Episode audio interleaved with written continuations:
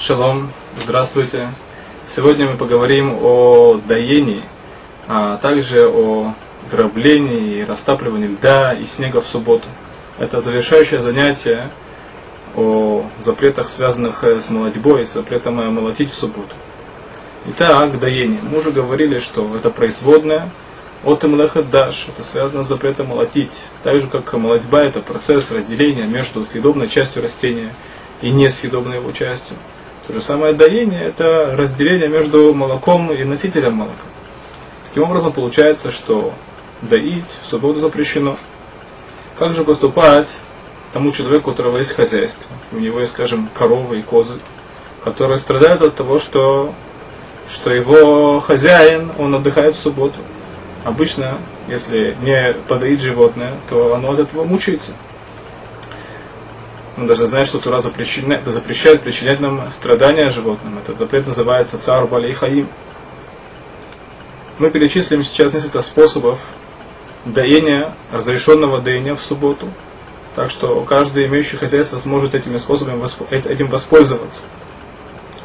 Первый способ, и это предпочтительнее всего, попросить знакомого нееврея сделать эту работу вместо меня – человек может обратиться к нееврею, попросить его подоить его коров.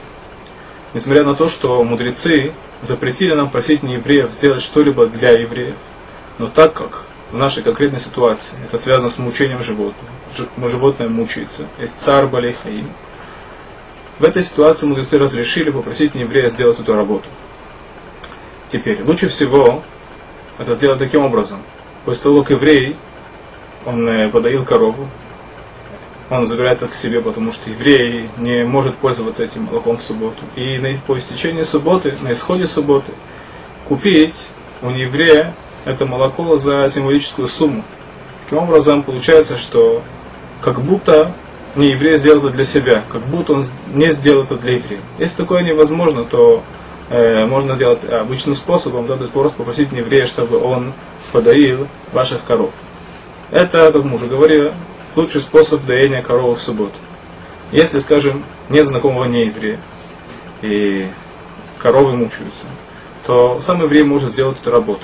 Но при условии, что это молоко, оно, этим молоком он не пользуется. То есть оно сразу же, сразу же уходит, э, становится непригодным для использования.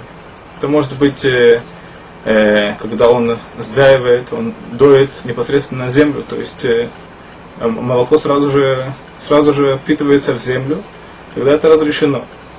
Или он э, сдаивает это в сосуд, но на дне сосуда есть, скажем, нефть или мыло, какое-либо вещество, которое сразу же делает молоко непригодным. Важно упомянуть, что даже если он планирует вылить молоко и не пользоваться им в субботу, что нельзя сдаивать в сосуд для того, чтобы затем вылить.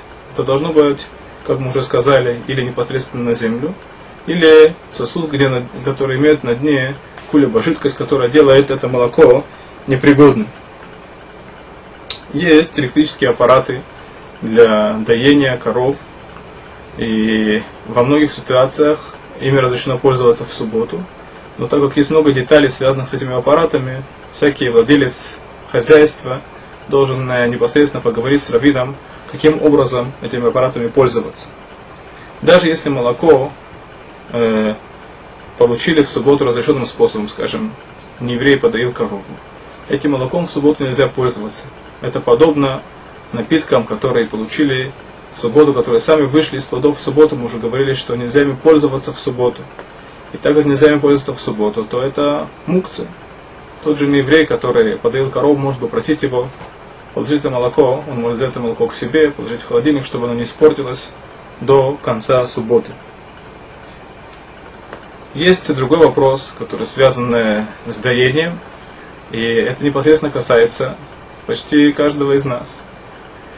Мы должны знать, что женщину, у которой есть э, э, избыток молока, ей нельзя сцеживать молоко. Нельзя сцеживать молоко для того, чтобы иметь запас молока. В некоторых ситуациях, когда это необходимо для ребенка, то это да разрешено. Но просто для того, чтобы излишек, сохранить излишек молока, это нельзя делать. Каким образом ей поступать? Опять же, она может это сцеживать непосредственно э, раковину или в какое-либо другое, э, в, другое, в другое место, где это сразу же становится непригодным. Или в сосуд, на дне которого есть мыло или что-либо, которое сразу делает молоко непригодным. Если женщина сцеживает молоко непосредственно в рот ребенку для того, чтобы стимулировать питание, то это разрешено. Это то, что касается молока, получения молока в субботу. Сейчас мы рассмотрим другой запрет, и это запрет мудрецов, это запрет растапливать или дробить лед, снег, град и тому подобное в субботу, так как э, часть мудрецов утверждает, что это подобно, подобно выжиманию плодов. Таким образом, получается, если я беру, нельзя дробить или ломать лед или снег, растапливать, держать в руках, растапливать его для того, чтобы получить жидкость. То же самое могу положить лед или снег в стакан на солнце для того, чтобы растопить его. Если я просто вынимаю из холодильника лед для того, чтобы он сам по себе растаял, то есть не делаю какое-то действие для того, чтобы, чтобы, для того, чтобы он растаял, я его не ставлю на солнце, не приближаю к огню, то по, в этом случае есть э, спор мудрецов. Если я хочу использовать лед для охлаждения напитков, то есть я не растапливаю лед, я беру и сразу же кладу его в напиток для того, чтобы напиток стал холоднее, то это можно делать в субботу, так как здесь э, мы, мы, сам процесс растапливания льда он не заметен, так это происходит э, внутри стакана. Поэтому можно использовать специальные кубики для охлаждения напитков в субботу. Важно помнить при этом э, постараться не использовать ложку для того, чтобы разломать этот э, кусочек льда в стакане, подождать, пока он сам растает.